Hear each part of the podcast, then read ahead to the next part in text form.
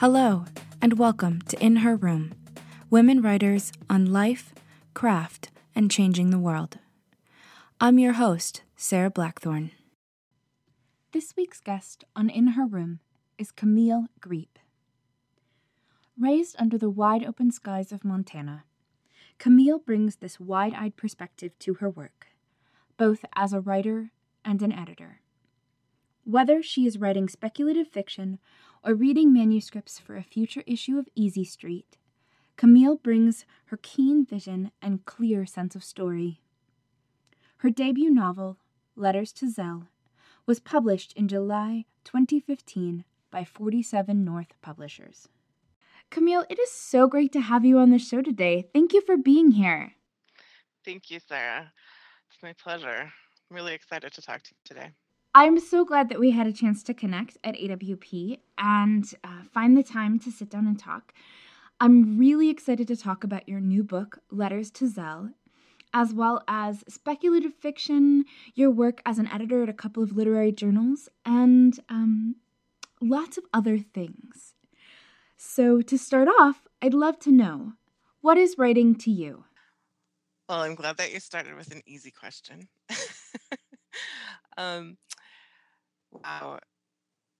Writing to me is getting the the constant sort of uh, voice narrative even that runs in my head uh, outside of my body um, and i know that that sounds uh, maybe a, a, little bit uh, mystical or uh, strange but i think uh, for me writing gives a voice to all the things that we don't have time for in the day to day. You know, it's interesting. I think perhaps one of the most, uh, one of the best sort of examples of uh, what I'm trying to talk about is uh, the Knausgaard's autofiction uh, craze that is out right now. Because we have this minutia and we deal with it in all these ways that we feel are unique to ourselves.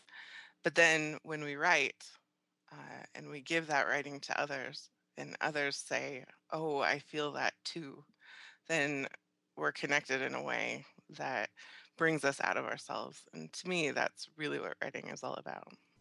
Mm. Hmm.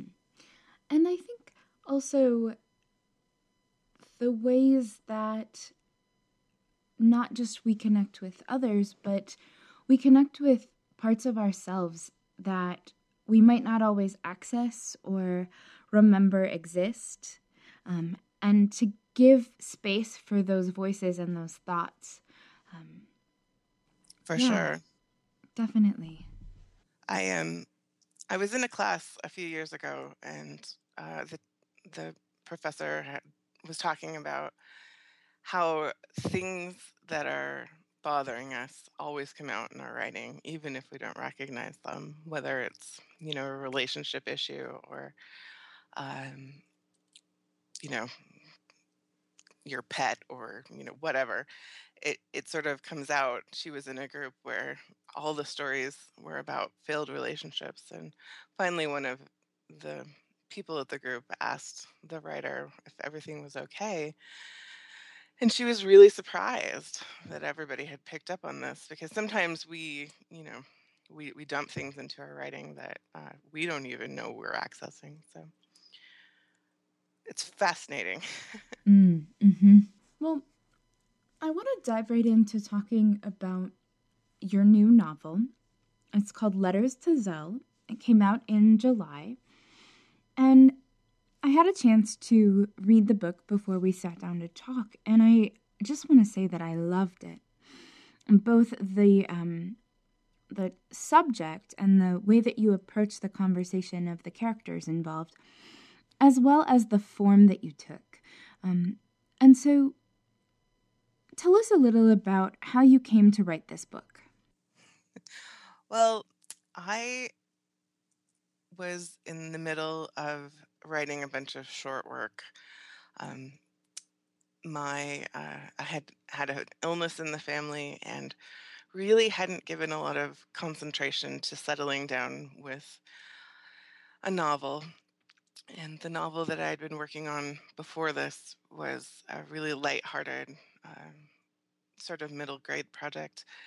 And uh, after that family member passed away, I um, wanted to write about adults. um, I just didn't have the bandwidth to write about kids uh, at that point. And so um, I was reading a lot about, uh, you know, loss, and I was reading a lot about family. And uh, I ran across uh, Pamela Ribon's book um, called You Take It From Here. And the, the book is written in a big, long letter, uh, basically from a best friend uh, to uh, her best friend's daughter. And the, the best friend in the book uh, passes away from cancer. And I, I really loved the book. And it was one of those books that you read and you tell everybody you care about, you have to go read this right now. And, you know, to an obsessive point. And so a couple of things happened at that point. I thought, wow, I want to write a book that is about friendship and about loss and about you know parents and about all of these things at once um, and i also uh, started thinking about letters and how important they'd been in my life um, i graduated from college in 99 and um, that we had email, but we didn't use it to communicate. So basically, throughout all my high school and college years, um, we wrote letters to each other during the summer to keep in touch. And I worked at a really remote camp um, in the mountains of Montana. We got mail three times a week. And those letters were so important to me. And I sat down and I, I took the boxes out of these letters and I read through them. And I was like, I'm going to write a book of letters. And so I don't know when the fairy tale aspect of things came in. Um, that was actually the last, uh, the last piece of the puzzle.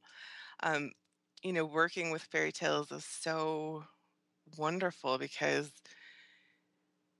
you can really concentrate on the characters. In Grimland, where uh, my novel sort of takes place when they are not in Los Angeles. In Grimland, everything is perfect. Um, you don't have to do a lot of world building. Life is easy for them there. And so I can really put the full spotlight on the characters themselves um, because it's a character driven book. And, uh, you know, so it's it was an interesting, you know, it's an interesting process. Mm, absolutely. And your book centers on four fairly well known fairy tale characters um, Snow White, Cinderella, uh, Princess Aurora, Briar Rose, Sleeping Beauty, and Rapunzel. And I'm curious how you chose those four specific characters to be the core of this novel. I chose uh, the four characters based on uh, what I felt were the similarity of their narratives, uh, and mostly based on the similarity of where they ended up at the end of their Grimm fairy tales.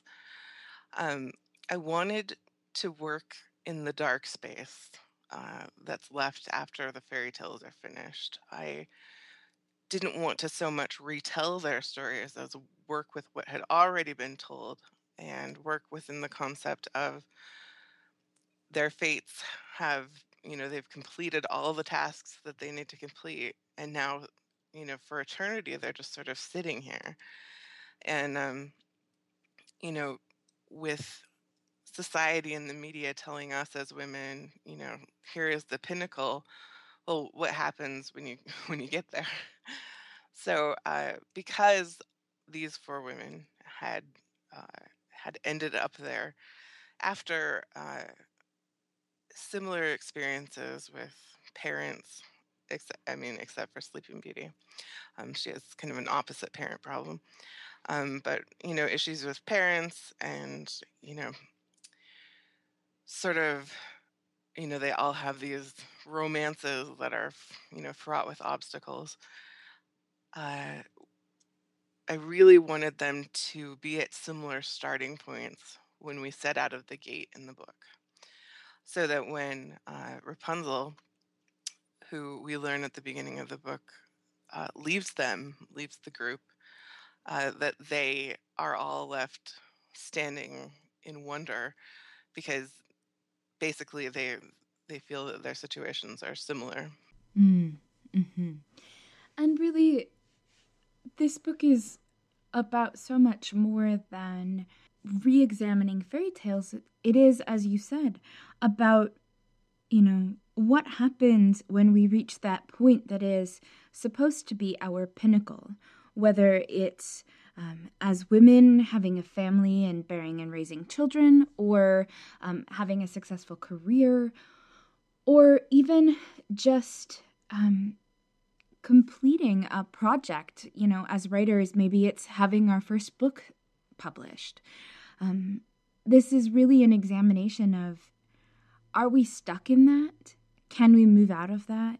How do we move forward from there? How do we create something new and something that's our own? And I think it's a conversation that your characters have um, really strongly and really gives the reader a lot of opportunities to pause and think and reflect on their own life and where they're going and what they really want to be doing.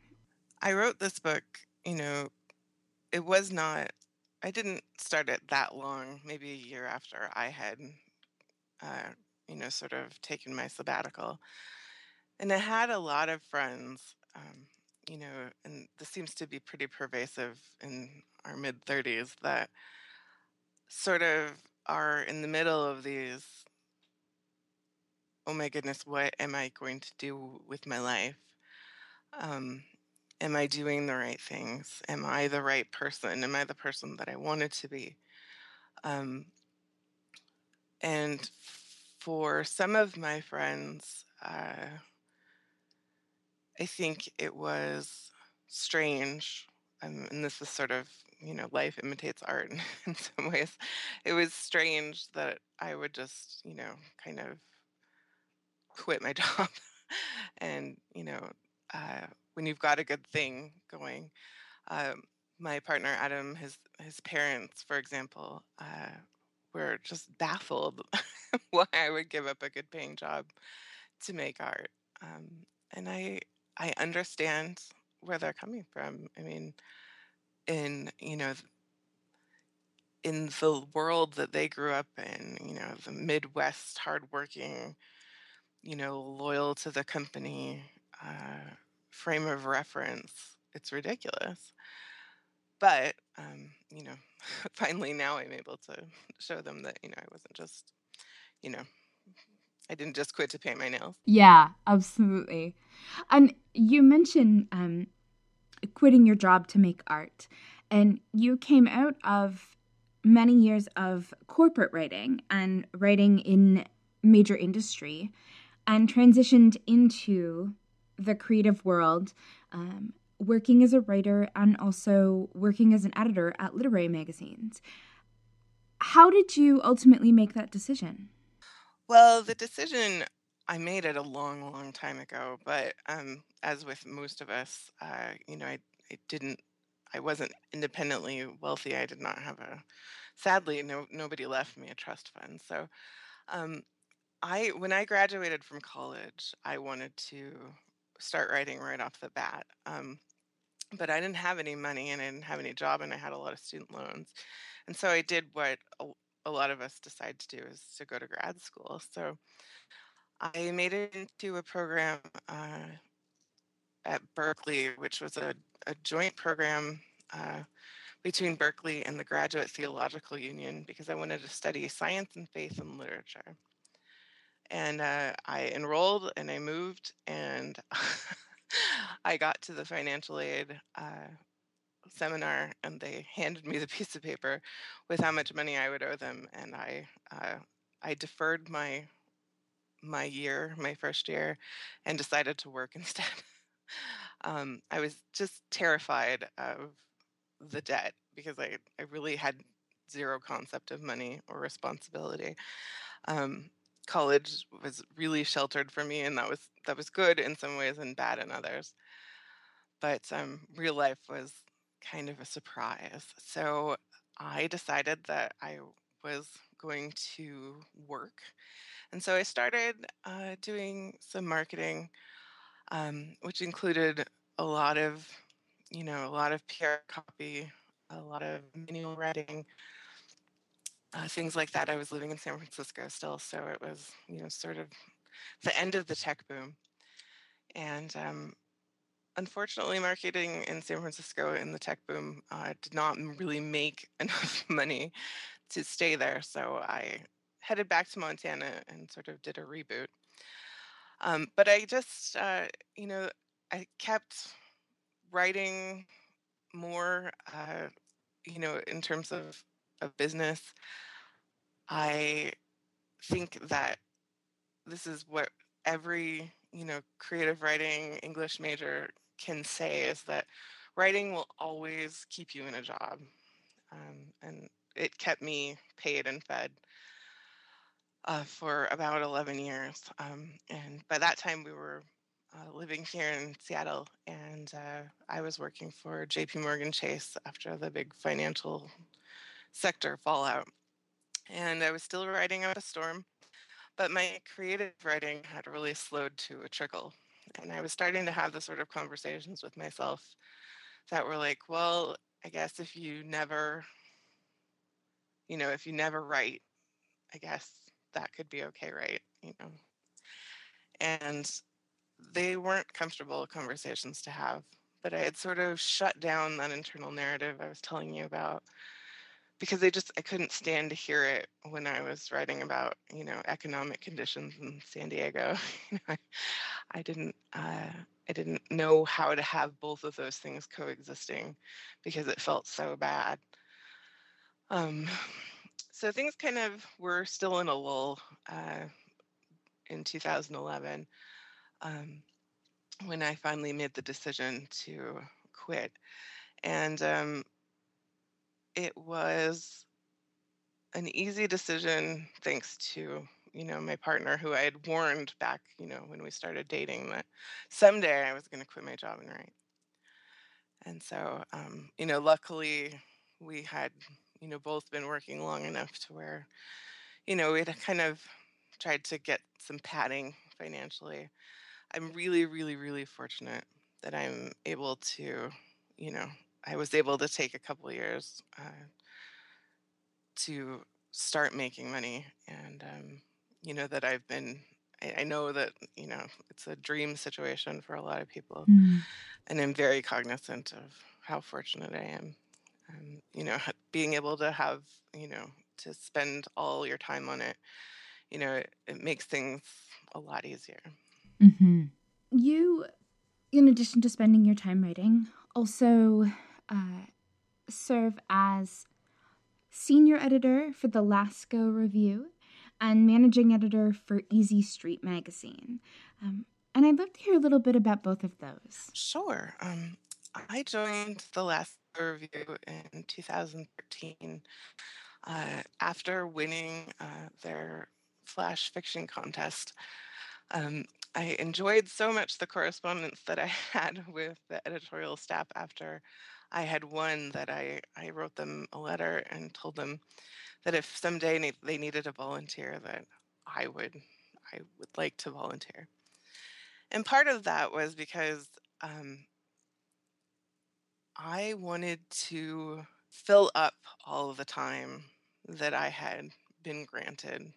You know, I have a little, you know, not a not insignificant amount of guilt that I uh, am able to, you know, write full time. So I, I wanted to make sure that I was doing everything that I could to learn about writing and to give back to the writing community. And it's it's not that you know a journal is like a nonprofit, but it is, you know, a good way. Um, my time at Lascaux was a great way to sort of learn how a magazine, you know, works in terms of the submissions process. Uh, I think you hear it again and again, but everybody should work in a magazine, uh, at least as a reader, because you'll never see submissions and rejections the same way once you've been behind the curtain.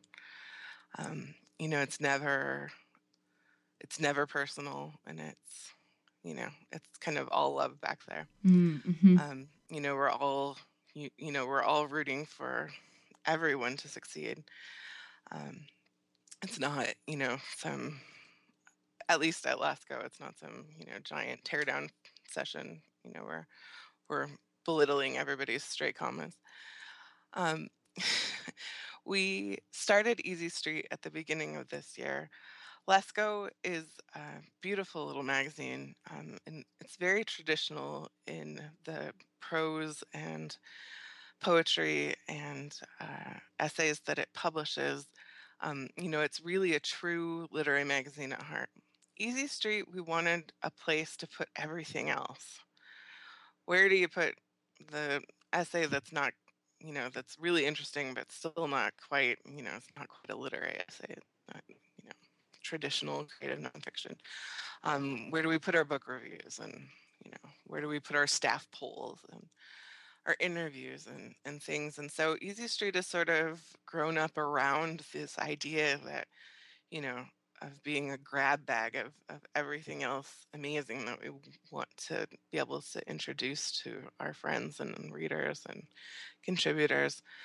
Um, I'm really, really excited. We just added four new staff uh, this last month. And um, so we're growing, and it's, you know, it's really exciting, and I'm really proud of the content that we've created. We have several really interesting columns. Um, one column is uh, done by uh, a gentleman named Emile DeWeaver, who's an inmate at San Quentin. And uh, he is an amazing writer. And uh, we met him through the Lascaux Review. And uh, he's doing really, really great work. And it's been just a, an amazing relationship uh, to cultivate with him. Um, interviews of poets and writers and thinkers and yeah, I'm just really excited about the direction it's going. Mm. hmm I want to come back to your book um, and start by asking if you might read something from it. Sure. I'm going to read. Um, I'm going to start with with the second letter uh, in the book, which is uh, from Snow White, uh, who was definitely the the funnest character to to write. Um, she's sort of a, my best friend described her as the woman who is not afraid to take up space in a room. Mm. And mm-hmm. I think that that's about the best introduction that I can give her. Important fucking correspondence from Snow B. White, Onyx Manor, West Road, Grimland. Z. You silly bitch. First, you made us read The Cake and the Damned for book club just because those glittering, gallivanting Glindas did. And then you couldn't even bother to show up. We all gathered at your favorite frou frou bar, and you didn't come. You sent a note. I'd address your epistle line by line, but I got a little carried away and burned it with one of DJ's ridiculous ambiance candles. We had to get your address from Fairy Records. So DJ drops the note on the table and Cece reads it to us. Everything seems too loud, especially DJ's choice in, mu- in music. I say to him, Hey, can you turn that ear splitting dubstep shit off? Why didn't you say so? He sings. Everybody likes house music, anyways. He flutters his fingers and the volume goes up on something equally reprehensible. At a table over in the corner, a half dozen voices start to squeal, We love this song! There isn't enough port in my glass. In fact, there isn't any port in my glass, so I wave it in the air, the universal signal for more. But DJ is too busy showing off his dance moves. If he's going to convince Grimland he's a highfalutin sommelier instead of a barkeep like generations of demi-johns before him, he's going to have to make some changes in his repertoire. Patronizing as usual, Cece motions to my glass and says, Careful with that stuff. It makes you obnoxious. What's your excuse then? Rory arranges her petticoats and clears her throat. Ladies, this always happens at book club. Someone starts talking about something else and we never discuss the story. Perhaps we can talk about the cake and the damned? Fine, I say. This pandering drivel is the single worst piece of literature I've ever had the misfortune to lay eyes on. It is, in fact, so abominable, I fear I've been mentally impaired by reading it. I wish you had been there, Zell, so I could have thrown the book at you. Instead, I slam it on the bar for emphasis. Rory jumps off her stool because she's strung tighter than a cheap harpsichord. She spilled her wine and Cece's wine, and so now we're all out of wine, and I suggest Rory try drinking a little more frequently, you know, for her nerves. Cece isn't finished being sarcastic. Okay, Bianca, tell us how you really feel about the book. Do you have any specific complaints? asks Rory in a timid little mouse voice. Nobody wants to read shit like this. It isn't how life works. There's no such thing as true love and soulmates and perfect perfection. My ass. Love isn't anything like this. Life isn't anything like this. What is this author thinking? We are the fairy tale. We know better. At this point, I pause to inquire of anyone who will listen as to whether DJ is still serving alcohol at this particular establishment. Rory seizes the moment to argue with me. Maybe in this person's experience, love was magical. Magic has nothing to do with it, I tell her. A relationship should be based on mutual interests, trust, friendship. Come on, Cece, back me up here. In the book, Rory insists, Star wanted Sabian to love her. She just didn't know it yet. I can't comprehend how she can possibly be so naive. It's irresponsible storytelling. Love can certainly include the occasional experimental romp in handkerchiefs or playful smack on the behind with a riding crop, but it doesn't involve isolation and belittlement. Star is already worthy of Sabian. What does she have to reinvent herself for? Maybe she wants to change, Rory mumbles. You said yourself, love is compromise. I meant eating your eggs scrambled instead of poached on Wednesdays and Saturdays, not giving up everything you are and becoming someone else. What kind of love is that to want? Rory squirms in her seat, and Cece frowns. I continue, reminding them that none of our parents had healthy relationships, and at the very least, we should attempt to learn from their abysmal examples. After my mom died, my dad immediately traipsed out to find another woman, one so obsessed with herself she tried to kill me. And look at your parents, Zell. Your father was so eager to regain your mother's approval that he traded you for a bunch of goddamn lettuce. Those weren't relationships based on true love. I'm half tempted to go outside and ask this author just what her malfunction is. If this literature is the future of human imagination, we fairy tales are seriously fucked. DJ mercifully sails over with more wine, and I grab him by his velour collar. You have to put something else on the speakers. Oh, honey, he sighs at me. Do you object to all popular music or just happiness in general? Anything else okay?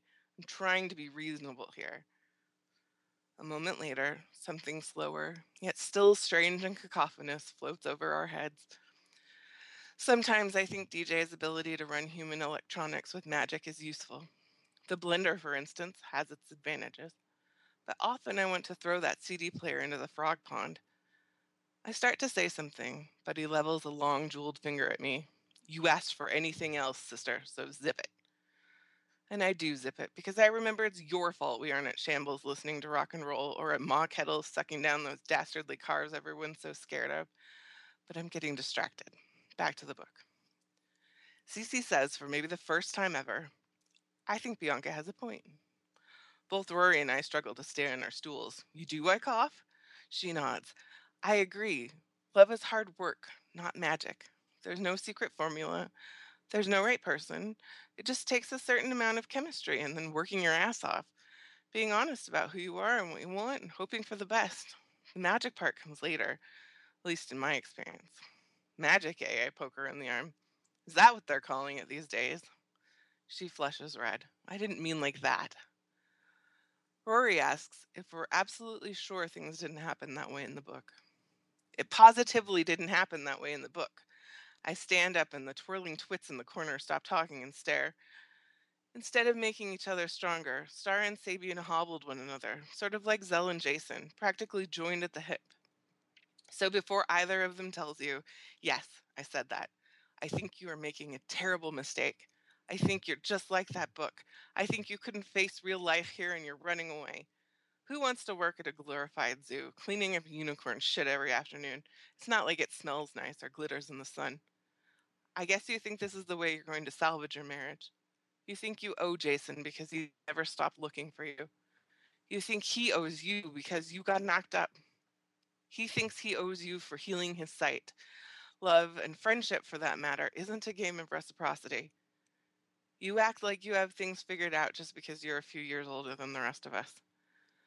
But just because the two of you chose to be together at 17 doesn't mean that you have to choose to be unhappy for the rest of your lives.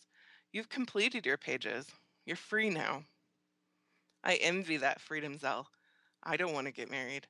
It feels like a waste of time. Opportunities flying past while I plan the sham of a wedding. I chose William because if I'm being forced to do this, at least it's to my friend on my terms.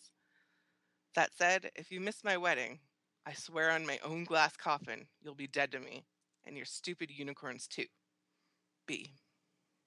Mm, thank you for sharing that. I want to talk a little about form. And um, because, as we talked about earlier, you know, this book is written as a series of letters.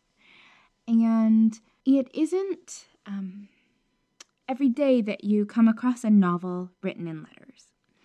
And you mentioned sort of your inspiration for it. But I'm curious how uh, your work in writing uh, speculative fiction um, has come into playing with form. And um, I'm wondering if you could start by defining what speculative fiction is for listeners who might not be familiar with it. Sure. Um, specul- speculative fiction is a broad, broad ranging umbrella, which uh, encompasses everything from your traditional high fantasy uh, narratives uh, like Tolkien and um, uh, the like, uh, your your C.S. Lewis sort of Narnia Chronicles, um, and then uh, also science fiction. So uh, anything like your Iain Banks and Neal Stephenson, um, those sorts of books, um, and everything that is in between. Um, now we are seeing a lot of steampunk, which uh, is sort of a, a newish genre. Um, everybody is very uh, familiar with the urban fantasy, paranormal romance uh, genres that are, uh, you know, inspired and you know propagated by the the Twilight-ish sort of uh, craze. Um, there are also smaller uh, genres uh, that start to ebb and touch onto you know the the broader contemporary or even literary scenes um, you know genres such as magical realism where uh, it is accepted by everyone in in the novel uh, so you you have a a normal contemporary setting, but something magical is accepted as true by everyone participating. Mm. Um, and uh, so there are a lot of, of, smaller overlap sort of things that are getting new names and terminologies all the time. But um, I like to think of speculative fic- fiction as the fiction of the imagined.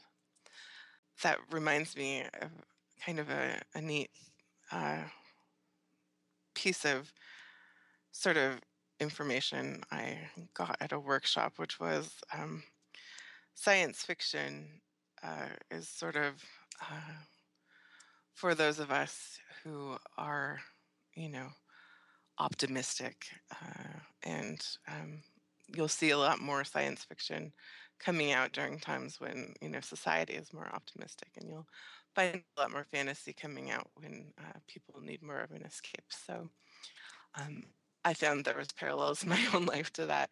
Uh, you know, writing fantasy when I needed an escape was certainly uh, certainly something I found myself doing.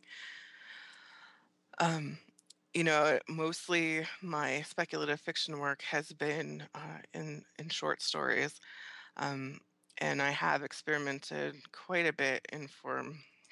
Um, some of it even venturing into things like trick writing. I I wrote one piece uh, that was I wrote each paragraph uh, starting with a letter of the alphabet, and nobody ever caught it, but like I knew that it was there. Mm, mm-hmm. I think you know we have to do some of that for ourselves, uh, you know, to make to make it entertaining.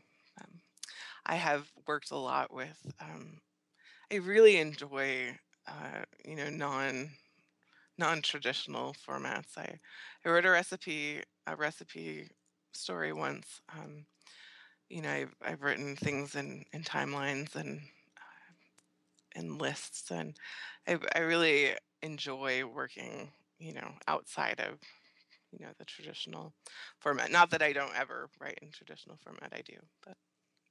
Mm. And I think also there's something really exciting about playing with form, uh, both as a writer and trying new things, and, um, you know, even if we're looking at a story, telling it uh, in different ways, in different forms to see really what fits that story, but also as a reader to discover these new formats and think about our world and experience these stories that people are writing and sharing in new formats, ways that we might not think of. Um, I know for myself, when I come across something that's in a form I wouldn't necessarily expect, um, I'm always delighted because it's both fascinating to think about how did someone choose this form to tell this story, but also to think about how I can return that to my own writing. Well, what if I what if I tried this? You know, what if I tried writing something in the form of letters, or, um, you know, what if I told an essay in as a list? Um, so I think it gives us so many more options, and as really, as writing and literature changes and shifts, more and more people are not coming from an MFA background. They're not coming from sort of the traditional school of writing. And we get even more interesting forms and ways because we're not coming from those places of having been trained about the right way to write. Yes. And I think, you know, there's such exciting things going on in the literary community around welcoming those narratives. I wrote a piece for the magazine Cartridge Lit. They are a wonderful magazine that is welcoming literature, uh, either inspired by or based upon video games. And for a certain number of us, uh, there has never been a time without video games. Mm-hmm.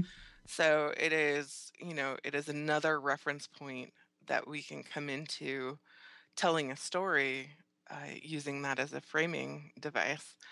Um, I wrote a piece about the death of, of my grandfather, um, you know, using text prompts um, that you would put into a video game. Mm. Uh, which again was a really interesting experiment in form and yielded something that was far more meaningful than it would have been had I written a traditional, you know, grieving narrative, which not that I'm dismissing that, but I mean, I think part of the reward of being a creative person is finding new entry points to tell stories uh, where, you know, we can surprise one another. Um, because you know you you read something like uh, these, you know, lists from editors of things we never want to see again. And, you know, while that's true in some ways, like I never want to get another story that has the word belly in it.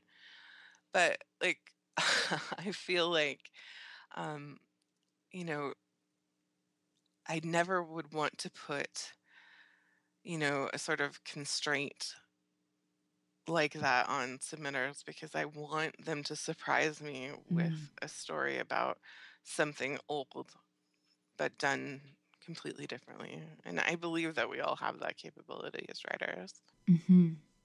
Absolutely. I'm curious the best advice you've ever received. The best advice that I've ever received. I think the best advice that I've ever received is also some of the toughest, uh, which is um, that no matter where you are in your writing journey, uh, you need to think of it like a ladder. Um, and there are people that are above you on the ladder, and they have things you want. Um, and some of them will give you a hand, um, a hand up the ladder. And there will always be people below on the ladder, and it's it's your job to you know extend your hand. Um, and people will move on the ladder at different speeds, and that is out of your control. Mm.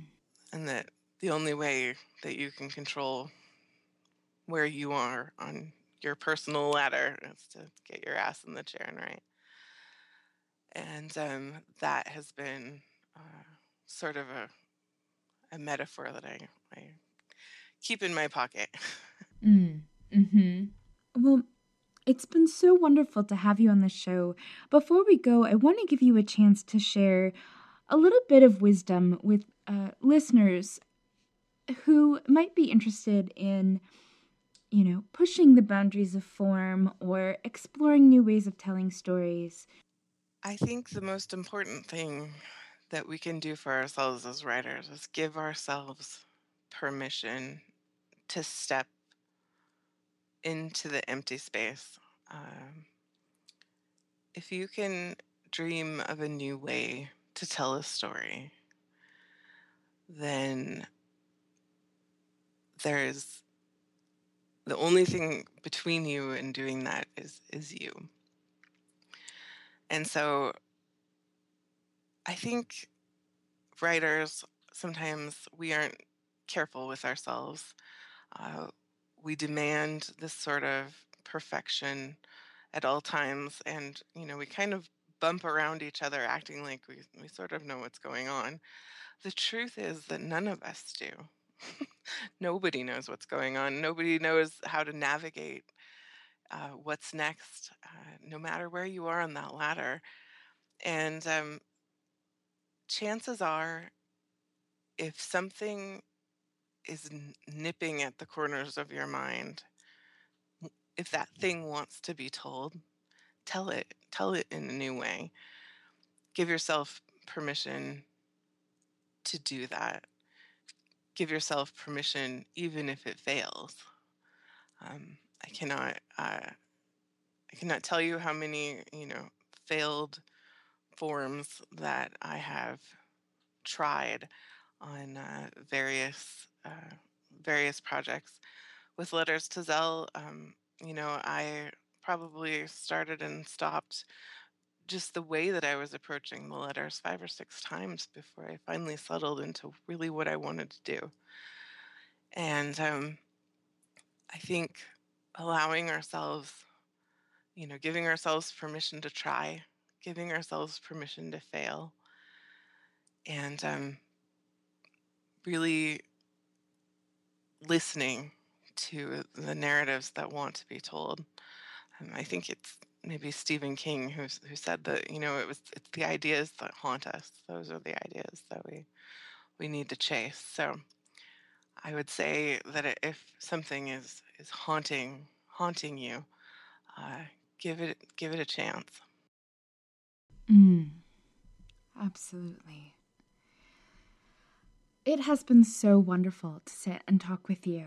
I am so grateful that we connected uh, first on Twitter and um, that we could share this time together. Thank you so much for having me, Sarah, and for finding my orange shoes at AWP. And uh, I, have so enjoyed the time also. And uh, boy, I can't wait to hear the rest of, of what you've got lined up. This is such a wonderful program you've started. Thank you. Thank you so much. And if listeners want to learn more about you and your work, they can find you at camillegriep.com. You are listening to In Her Room Women Writers on Life, Craft, and Changing the World. I'm your host, Sarah Blackthorn. I'm so glad you're a part of the In Her Room community.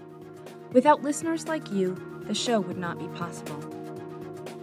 On our website, in her room.com, you'll find show notes, learn how to work with me, and have an opportunity to contribute financially to keep In Her Room on the air. Next week on In Her Room, we'll talk with D Girl, writer, and media goddess Lori Shear. I'm Sarah Blackthorn. Let's tell our stories together.